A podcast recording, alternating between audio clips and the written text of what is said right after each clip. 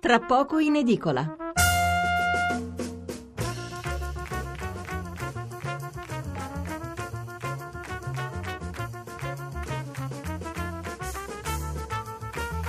Mezzanotte 25 minuti e 50 secondi. Allora, è la seconda parte di Tra poco in edicola. È già giovedì 19 luglio, quindi da circa mezz'ora e vi leggeremo appunto le prime pagine di giovedì, fra pochissimo. Allora, qualche messaggio ancora sul tema precedente. Mario D'Avellino. Noi purtroppo si sa siamo il paese delle tasse. Salvatore, veramente non capisco come mai il problema delle nascite non si voglia risolvere. Eh, basterebbe veramente poco per incentivare le nascite o qualcuno vuole veramente che le cose debbano andare così. Pasquale da Pavia, i ragazzi che fanno le scuole tecniche ci sono, ma le aziende chiedono persone con esperienze. Come fanno, come fanno a fare esperienza?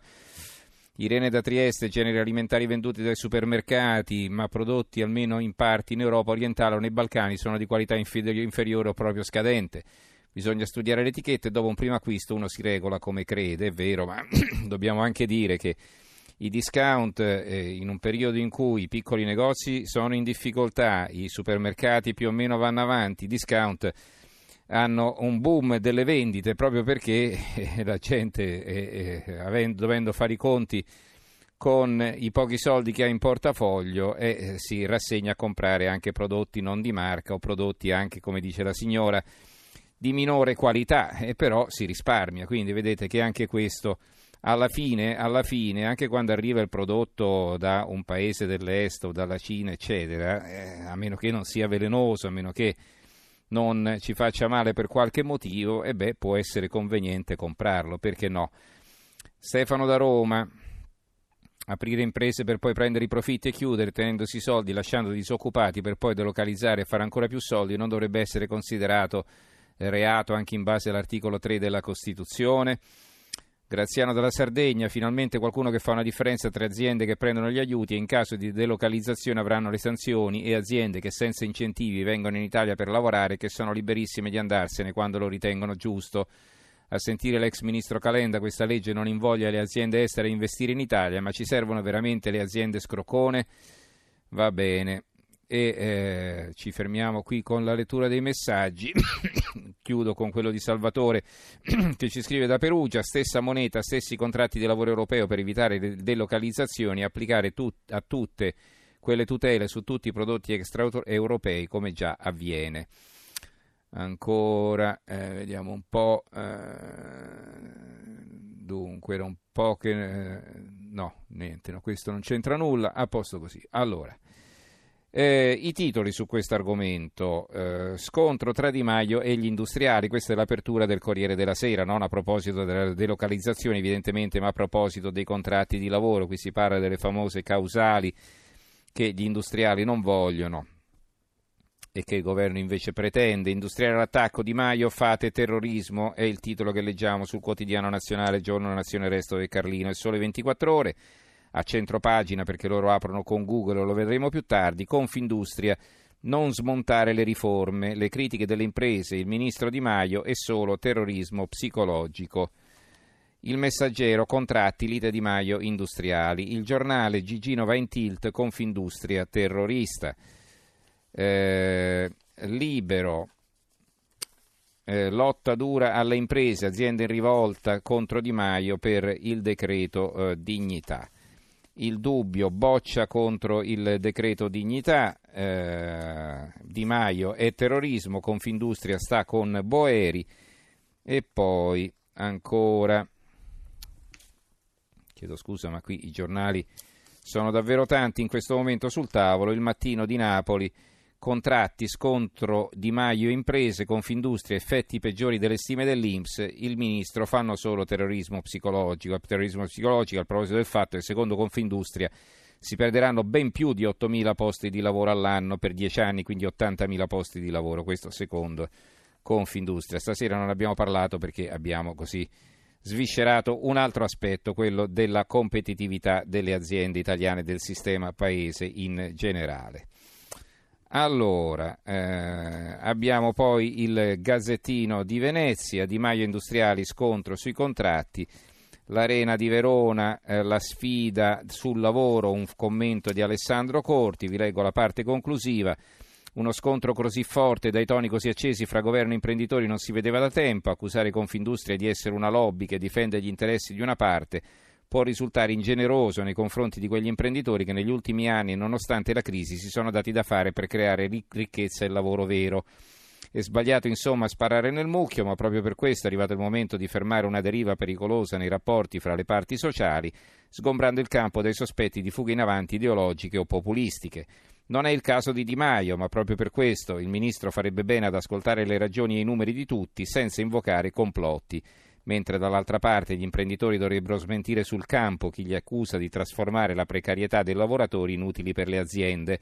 Da questo punto di vista il decreto dignità ha almeno un merito, quello di far cadere qualsiasi alibi. Questo lo troverete, questo lungo pezzo, sull'arena di Verona. La provincia di Lecco, imprese e governo, allarme eh, nella Lega, un commento di Andrea Ferrari. E eh, per dirvi poi a proposito della competitività delle, delle nostre esportazioni, che, che vengono spesso attaccate anche, con, anche, in maniera assolutamente pretestuosa. Vi ho detto qualcosa ieri sulla storia del parmigiano, l'Organizzazione Mondiale della Sanità, che dice che fa male, è pericoloso, eh, bisognerebbe eh, ipertassare la dieta mediterranea, quindi siamo veramente all'assurdo.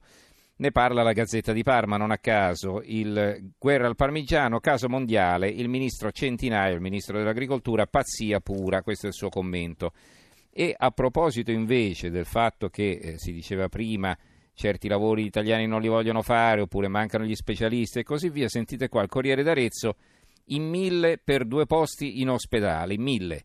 Resta al concorso che si è svolta ad Arezzo Fieri dove erano in palio due assunzioni da tecnico di laboratorio, quindi hanno concorso in mille.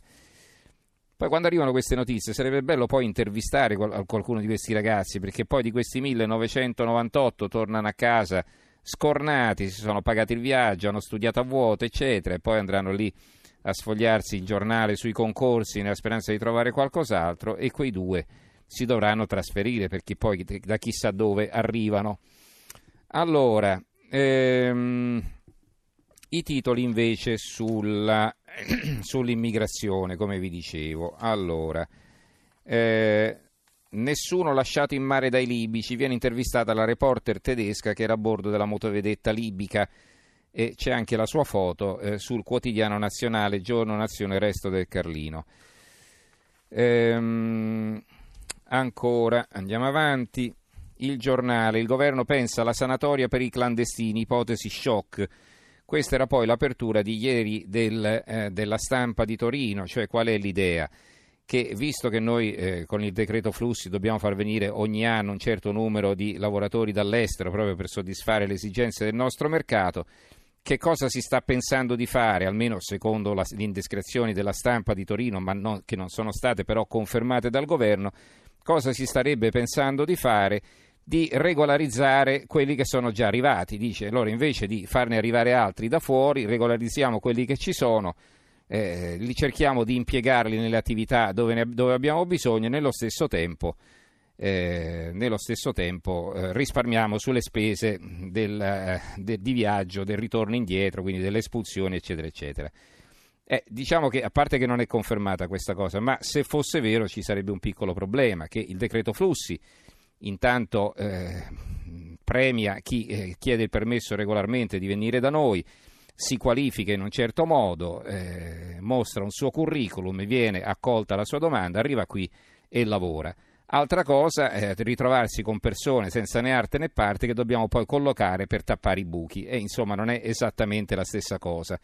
E in più è una bella beffa per coloro che anziché scegliere la strada dei barconi, scelgono quella della richiesta del visto in ambasciata. Cosa facciamo? A questi chiudiamo la porta in faccia per qualche anno perché dobbiamo prima collocare quelli che sono arrivati con i barconi, mi sembra veramente un fuor d'opera, ma comunque ne parleremo se dovesse andare avanti questo progetto. Poi L'avvenire, parole e naufragi. Questa è la loro apertura. Si litiga sui salvataggi e un'altra nave va a picco. 50 morti a Cipro, Tunisia bloccati in 40. Ecco, questo del blocco dei 40 eh, su un cargo eh, a largo della Tunisia, che Tunisia, Tunisia, ha detto di no, Malta ha detto di no, l'Italia ha detto di no, non si sa dove andranno questi 40, c'è un piccolo particolare che il cargo è tunisino. Eh, allora com'è che neanche quando il cargo è tunisino la nave tunisina può entrare nel porto del suo paese? Eh, allora eh, capite bene che c'è qualcosa che non funziona. Ancora, il fatto quotidiano, migranti, le prove anti-ONG di Salvini sono ancora disperse, eh, ieri altro naufragio.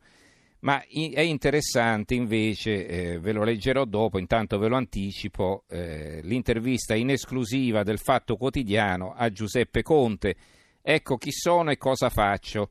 Intervista a Giuseppe Conte. Il Premier si racconta e risponde su tutto, la nuova mossa con l'Unione Europea sui migranti, i rapporti con Di Maio.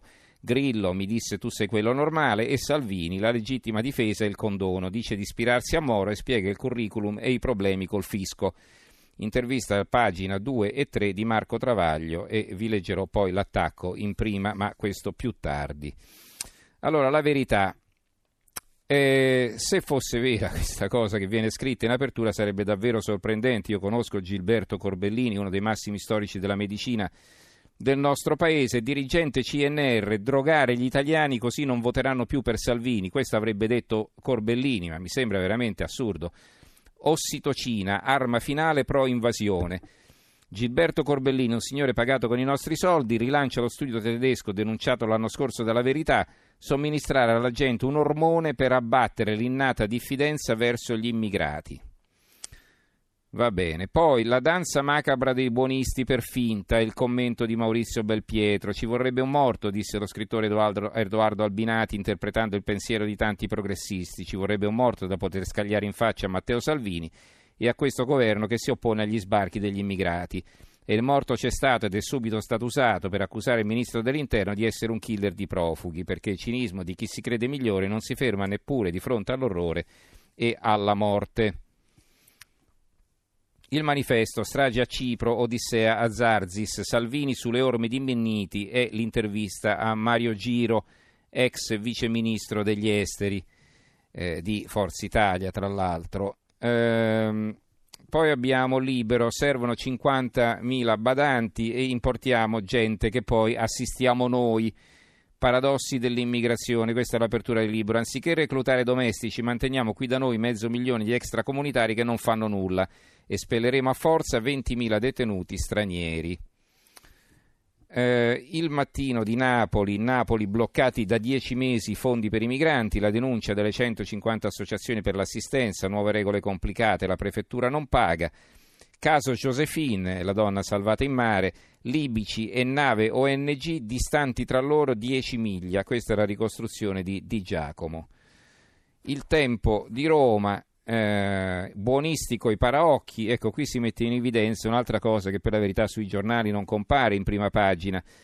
Il pezzo di Alessandro Giuli. Chi glielo dice adesso a Roberto Saviano che la mafia nigeriana è viva e perfida e lotta assieme agli umanitaristi ingenui e furbacchioni per fare dei migranti la propria fortuna? Noi lo dicevamo, ma quel che più conta è che ora la riconferma anche la direzione investigativa antimafia, la DIA, nel suo ultimo rapporto semestrale dedicato alle associazioni criminali straniere. Cosa dice la commissione dinanzi alla commissione parlamentare antimafia, cosa dicono quelli della DIA? È un virgolettato. La criminalità cinese rivolge i suoi interessi prevalentemente a favoreggiamento dell'immigrazione clandestina. La criminalità nigeriana si caratterizza per l'alta specializzazione nei traffici di stupefacenti, nel favoreggiamento dell'immigrazione clandestina e nella tratta di esseri umani finalizzata allo sfruttamento della prostituzione. Fra le zone più interessate Piemonte, Lombardia, Campania e Sicilia, i gruppi nigeriani si caratterizzano per la forte componente esoterica, sfondo voodoo, che va a influire in maniera sostanziale sul reclutamento e, sull'operato dei partecipanti. Il giornale di Sicilia, Salvini a Lorefice, quindi al vescovo, prima pensiamo ai poveri italiani. Il Gazzettino di Venezia, Salvini in Egitto con Alsi, asse con Al-Sisi per aiutare la Libia e poi la provincia di Lecco invece riporta una conversazione con Giovanna Scacca Barossi sulla nave ONG, una, un medico lecchese. A chi ha il coraggio di parlare di immagini finte artefatte, dico magari, magari fosse vero che qui con me su questa nave non ho il cadavere di un bambino di 4 anni chiuso in un sacco, magari tutta questa fosse una finzione. Parla Giovanna Scacca Barossi, medico lecchese di Val Gregentino che è a bordo della nave ONG Open Arms. Italia oggi, così concludiamo, eh, dietro gli sbarchi ci sono anche le ONG del credito, grosso business, un pezzo, un'inchiesta di Tino Oldani a pagina 6 e poi un'intervista al sociologo Luca Ricolfi, Salvini resta popolare perché la gente accetta qualsiasi cosa purché gli sbarchi finiscano.